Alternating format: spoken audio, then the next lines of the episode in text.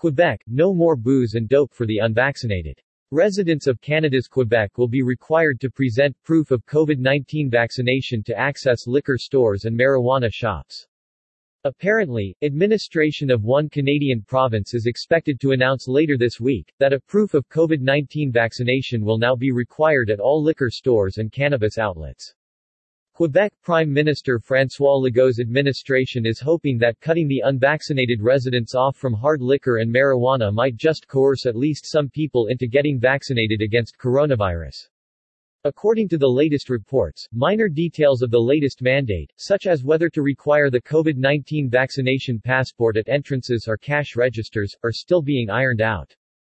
Proof of vaccination is already required in Quebec at such non-essential venues as restaurants, theaters, bars, and casinos.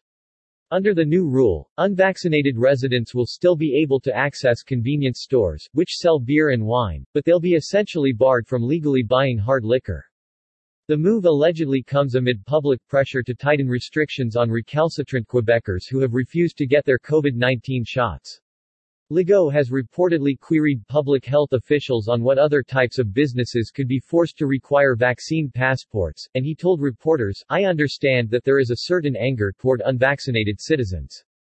Nearly 85% of all Quebec residents have received at least one vaccination dose, one of the highest rates in the world, but that hasn't stopped the rampant spread of COVID-19. The province has seen an average of about 15,000 new infections daily over the past week. New cases were averaging less than 700 daily before the Omicron variant of COVID-19 emerged in late November.